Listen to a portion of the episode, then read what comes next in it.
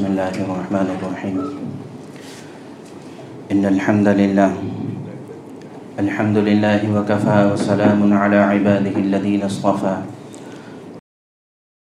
وعلى آله وأصحابه الذين هم نجوم الهدى وقادة التقى.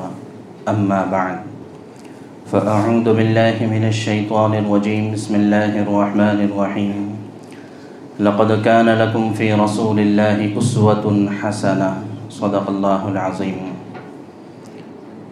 میرے محترم بزرگ و دوستو، یہ ربیع الاول کا مہینہ چل رہا ہے اور ربیع الاول کے مہینے کے شروع ہوتے ہی عام طور سے ہمارے یہاں پر جناب محمد الرسول اللہ صلی اللہ علیہ وسلم کی زندگی کے حالات، تذکرے اور سیرت کا عام طور سے مذاکرہ ہوتا ہے۔ ویسے تو ہونا یہ چاہیے کہ سال بھر سیرت کے مذاکرے ہمارے ہوتے رہیں، اللہ کے نبی صلی اللہ علیہ وسلم کے سنتوں کے مذاکرے ہوتے رہیں۔ اس لیے کہ یہ ہمارے ایمان کا حصہ ہے۔ اس لیے کہ اللہ کے نبی صلی اللہ علیہ وسلم کی محبت یہ ہمارے ایمان کا حصہ ہے۔ اگر اس میں کمی ہے تو ایمان میں کمی ہے۔ اس لیے کہ خود اللہ کے نبی صلی اللہ علیہ وسلم نے فرمایا کہ تم میں سے کوئی شخص اس وقت تک کامل ایمان والا نہیں ہو سکتا جب تک کہ میری ذات اس کے نزدیک اپنے آپ سے، اس کے اپنی اولاد سے اور اس کے والدین سے اور تمام لوگوں سے زیادہ محبوب نہ ہو جائیں اس وقت تک کہ اس کا ایمان کامل نہیں ہو سکتا۔ تو غرض یہ کہ ہونا تو یہ چاہیے تھا کہ سال بھر ہمارے پاس سیرت کے مذاکرے اتنے عام ہوتے کہ ہم میں سے ہر ایک کو اور ہر شخص کو اللہ کے نبی صلی اللہ علیہ وسلم کی پوری زندگی پتہ ہوتی اور پوری زندگی کا خلاصہ ہر ایک کے پاس ہوتا تاکہ ہر ایک اللہ کے نبی صلی اللہ علیہ وسلم کی زندگی کو اپنا آئیڈیل بنا کر زندگی گزار سکتا۔ اس لیے کہ اللہ کے نبی صلی اللہ علیہ وسلم کو رول ماڈل بنا کر، آئیڈیل بنا کر، اسوہ حسنہ بنا کر اس دنیا میں بھیجا گیا ہے۔ چنانچہ آپ کی ہر چیز قابل اقتدا ہے۔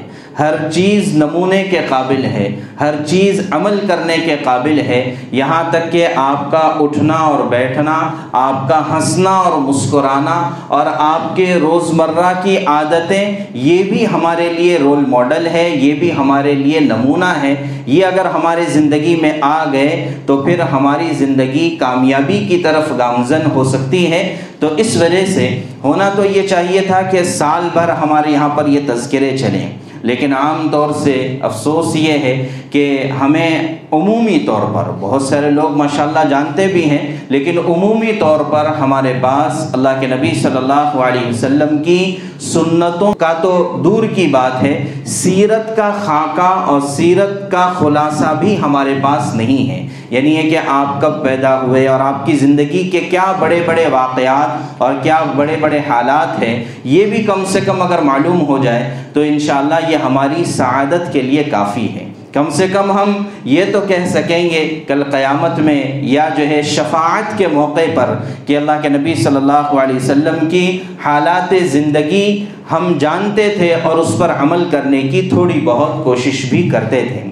ویسے اگر اپنے آپ کو اگر دیکھا جائے تو ہم اس قابل نہیں ہیں کہ اللہ کے نبی صلی اللہ علیہ وسلم کا نام مبارک بھی اپنی زبان سے، گندی زبان سے نکال سکیں۔ اسی کو جو ہے کسی فارسی کے شاعر نے کہا ہے کہ ہزار بار بشویم دہنزی مشکو غلام، ہنوز نام تو گفتن کمال بے ادبیست۔ کہ اگر میں نے اپنے منہ کو ہزار مرتبہ مشک اور گلاب کے پانی سے دھو بھی دیا، تب بھی آپ کا نام مبارک لینا بے ادمی کی انتہا ہے۔ ظاہر ہے کہ جو ہے ہمارے اپنے جو ہے کرتوت ہمارے اپنے اعمال اس بات کی اجازت نہیں دیتے کہ ہم نام مبارک کو اپنی جو ہے زبان سے نکالیں، لیکن جو ہے ہم یہ تذکرہ اس لیے کرنا چاہتے ہیں، جیسے کہ شاعر رسول حضرت حسان بن ثابت رضی اللہ تعالیٰ عنہ نے فرمایا تھا کہ ما امدحت محمدم بمقالتی ولیکن مقالتی بمحمد چونکہ وہ شاعر رسول تھے، اللہ کے رسول صلی اللہ علیہ وسلم کی تعریفیں اور اشعار بیان کرتے تھے تو انہوں نے ایک شعر میں یہ بات کہی ہے کہ لوگ یہ سمجھتے ہیں کہ میں اپنے اشعار کے ذریعے سے جناب محمد الرسول اللہ صلی اللہ علیہ وسلم کی تعریف کرتا ہوں، لیکن ایسا نہیں ہے، بلکہ میں نے اپنے اشعار کو شہرت دی ہے جناب محمد الرسول اللہ صلی اللہ علیہ وسلم کے نام سے۔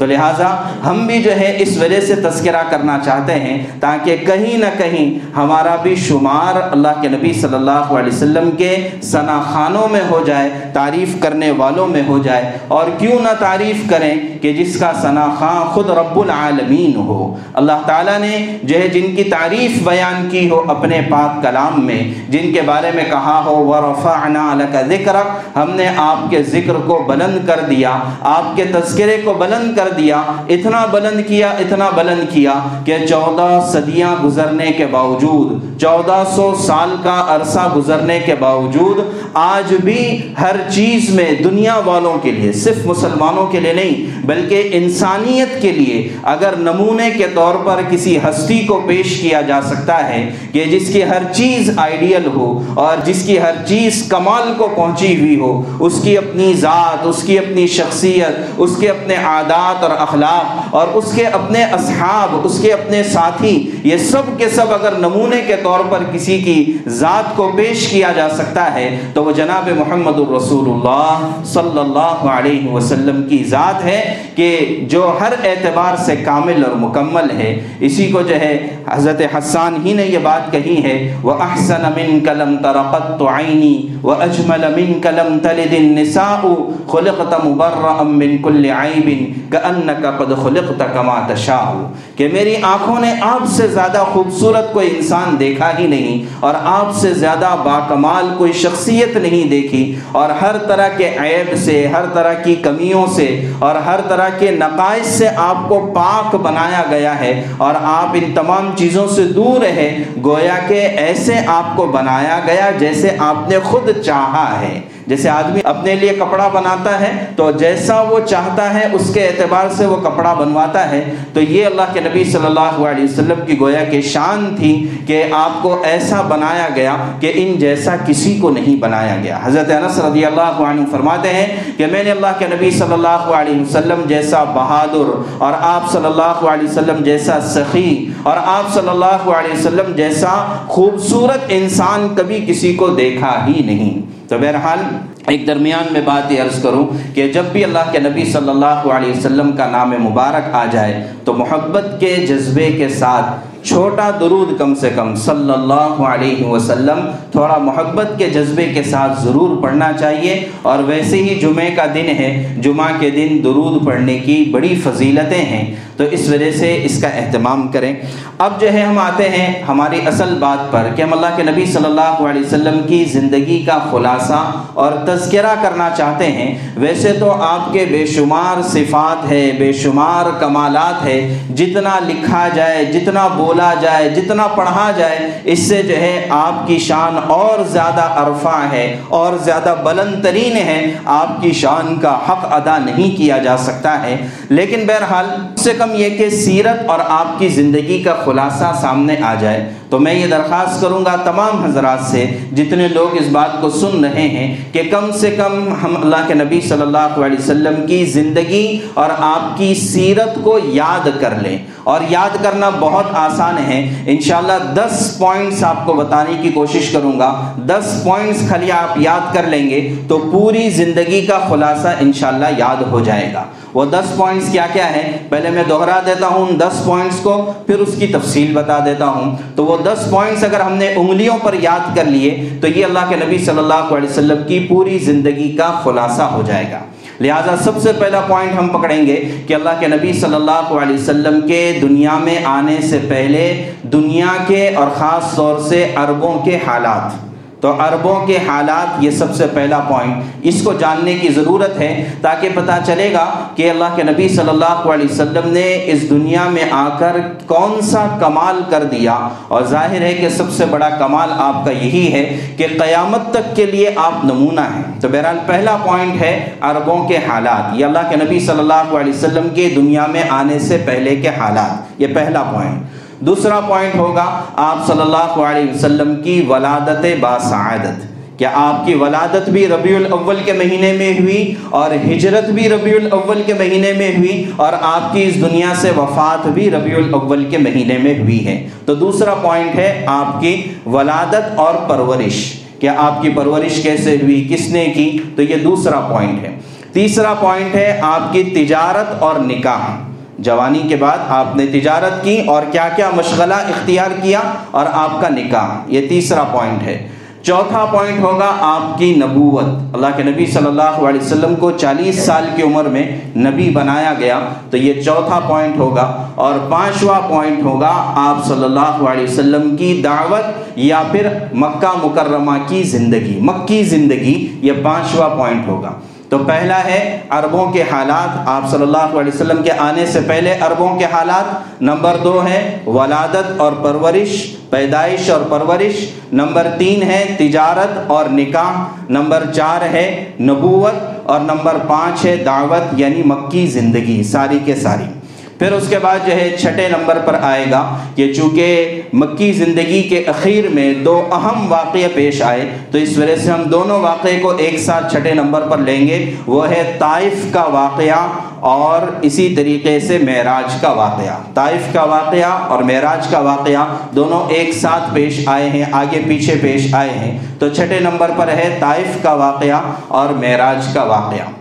ساتویں نمبر پر ہے ہجرت کا واقعہ۔ چونکہ آپ جو ہے مکہ مکرمہ سے مدینہ منورہ تشریف لے گئے، تیرہ سال نبوت کے بعد آپ نے مکہ مکرمہ میں گزارے اور دس سال مدینہ منورہ میں گزارے، تو لہٰذا ساتواں پوائنٹ ہمارا ہوگا مکہ مکرمہ سے مدینہ منورہ ہجرت کرنا۔ آٹھویں نمبر پر ہوگا اللہ کے نبی صلی اللہ علیہ وسلم کی مدنی زندگی۔ پورے دس سال مدنی زندگی میں کیا کیا واقعات پیش آئے، کون سی اہم باتیں پیش آئی؟ تو لہٰذا آٹھویں نمبر پر ہوگا مدنی زندگی اور اسی کے ضمن میں آئے گا اس وقت میں آنے والے جو بڑی بڑی جنگیں اور غزوات ہوئے ہیں، تو اسی کا اس میں ذکر آ جائے گا آٹھویں نمبر پر مدنی زندگی میں۔ نوے نمبر پر ہے اللہ کے نبی صلی اللہ علیہ وسلم کا حجت الوداع۔ کہ حجت الوداع یہ بڑا اہم واقعہ تھا آپ صلی اللہ علیہ وسلم کی زندگی کا اور اس کے ذریعے سے پوری انسانیت کو ایک بہت بڑا پیغام ملا ہے اس سلسلے میں ہمارے یہاں اسی مسجد میں جو ہے کئی ہفتوں تک اس سلسلے میں بات بھی ہوئی ہے کہ حجت الوداع کے خطبے میں کیا باتیں آپ نے ارشاد فرمائی تھی تو نوے نمبر پر ہے حجت الوداع کا قصہ یا حجت الوداع کا واقعہ اور دسویں نمبر پر ہے اللہ کے نبی صلی اللہ علیہ وسلم کا ربیع الاول کے مہینے میں اس دنیا سے رخصت ہو جانا اور وفات پا جانا۔ یہ دس پوائنٹس ہیں۔ اگر اس کو ہم نے جان لیا تو انشاءاللہ پوری سیرت کو جاننا آسان ہو جائے گا۔ میں جو ہے ان دس پوائنٹس کو دوبارہ دہراتا ہوں۔ امید ہے کہ آپ بھی اپنے آپ میں اس کو دہرا دیں گے تاکہ یاد کرنا آسان ہو جائے۔ کہ سب سے پہلے ہیں عربوں کے حالات۔ آپ صلی اللہ علیہ وسلم کے آنے سے پہلے عربوں کے حالات۔ دوسرے نمبر پر ہے، آپ صلی اللہ علیہ وسلم کی ولادت اور پرورش، پیدائش اور پرورش۔ تیسرے نمبر پر ہے، آپ صلی اللہ علیہ وسلم کی تجارت اور نکاح۔